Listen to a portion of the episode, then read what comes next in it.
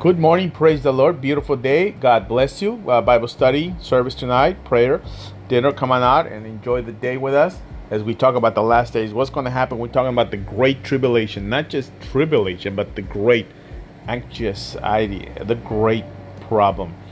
Uh, for Christians, for non Christians, it'll be an easy, easy pie for them. But for us believers, if we're here, it'll be hard. God bless you. Have a wonderful day. To encourage you, Matthew 5 44. But I say, love your enemies, pray for those who persecute you. Love your enemies. God bless you and stay focused to the course. Do what God's called you to do. And don't don't get don't get hung up on the everyday nonsense around here. Have a blessed day. I'll see you soon.